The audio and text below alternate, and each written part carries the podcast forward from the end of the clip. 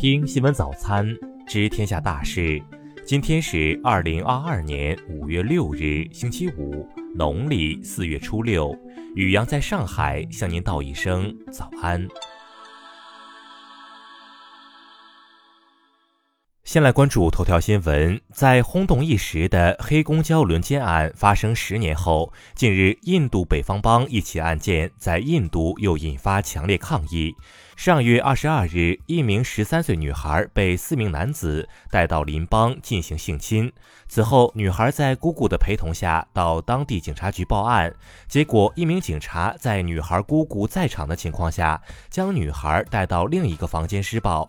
一家儿童慈善机构警警察局局长报案后，这起案件才被立案。据当地媒体报道，涉事警察已被停职。事发地北方邦是印度人口最多的一个邦。这起案件在印度社交媒体上引发强烈愤怒。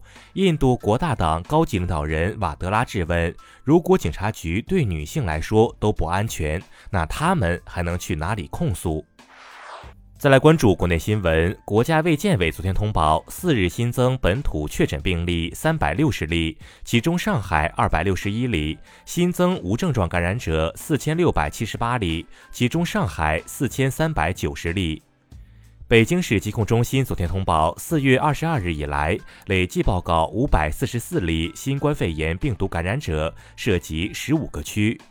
昨天起，香港特区政府放宽部分社交距离措施，餐饮场所每桌人数上限提升至八人，市民在户外可以不戴口罩，泳池获准重开。交通运输部公布，截至四日二十四时起，全国临时关闭的高速公路收费站和关停服务区已全部清零。截至五日二十一时，长沙居民自建房倒塌事故已有十人获救，已发现二十六名遇害者。海南省三亚市城郊人民法院对被告人罗昌平侵害英雄烈士名誉、荣誉及刑事附带民事公益诉讼一案依法公开宣判，判处被告人罗昌平有期徒刑七个月。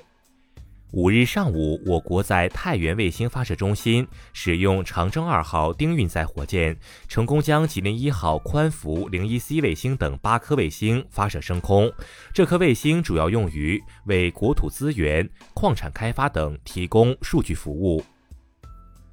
马拉喀什条约五日起生效，中国成为条约的第八十五个缔约方。这一条约要求各缔约方规定版权限制与例外，以保障阅读障碍者平等欣赏作品和接受教育的权利。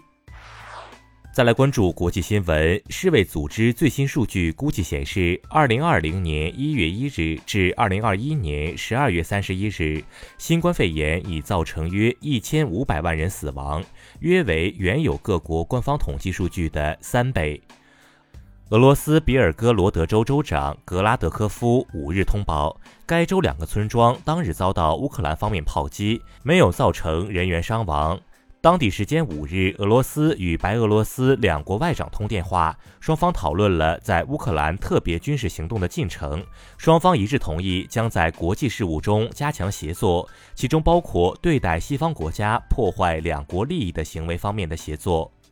当地时间四日，俄罗斯驻美国大使馆发表声明说，呼吁美国放弃实行新制裁措施。声明中说，施压不会达到预期目标。俄罗斯日前宣布永久禁止包括日本首相岸田文雄在内的六十三名日本公民入境俄罗斯。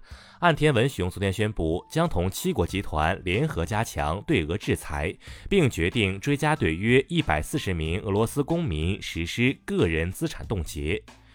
当地时间四日，瑞典外交大臣安林德表示，美国已向瑞典保证，在瑞典正式加入北约前提供支持。瑞典和芬兰担心，在北约正式批准其加入可能需要花费一年左右的时间，在此期间，两国存在遭受攻击的可能。韩国国家情报院五日宣布加入北约旗下的一个网络防御组织，由此成为该组织第一个亚洲成员。联合国四日发布报告，二零二一年有近一点九三亿人遭遇严重粮食短缺，创历史新高。而今年俄乌危机可能进一步推高这一数字。再来关注社会民生新闻。昨天，浙江推出多项新政策，扶持个体工商户。初次创业者最高可申请五十万元创业担保贷款，对轻微违法行为依法实行首次不罚。浙江绍兴男子涂某用废弃零部件组装枪支，并以捡来的弹壳复装子弹打猎。日前，涂某因非法持有枪支罪被依法采取强制措施。教育部发布义务教育劳动课程标准，其中提到，五到六年级学生要用简单的炒、煎、炖等烹饪方式制作两到三道家常菜，如西红柿炒鸡蛋等。四日，吉林白山市一车辆加速逆行撞向路边行人，导致六人死亡，两人受伤。警方通报，肇事司机刘某已被控制，初步判断为交通意外。近日，多家社交媒体上线显示 IP 属地功能，有媒体发现，在一些电商平台出现 IP 代理服务出售，最低六元可改 IP 属地。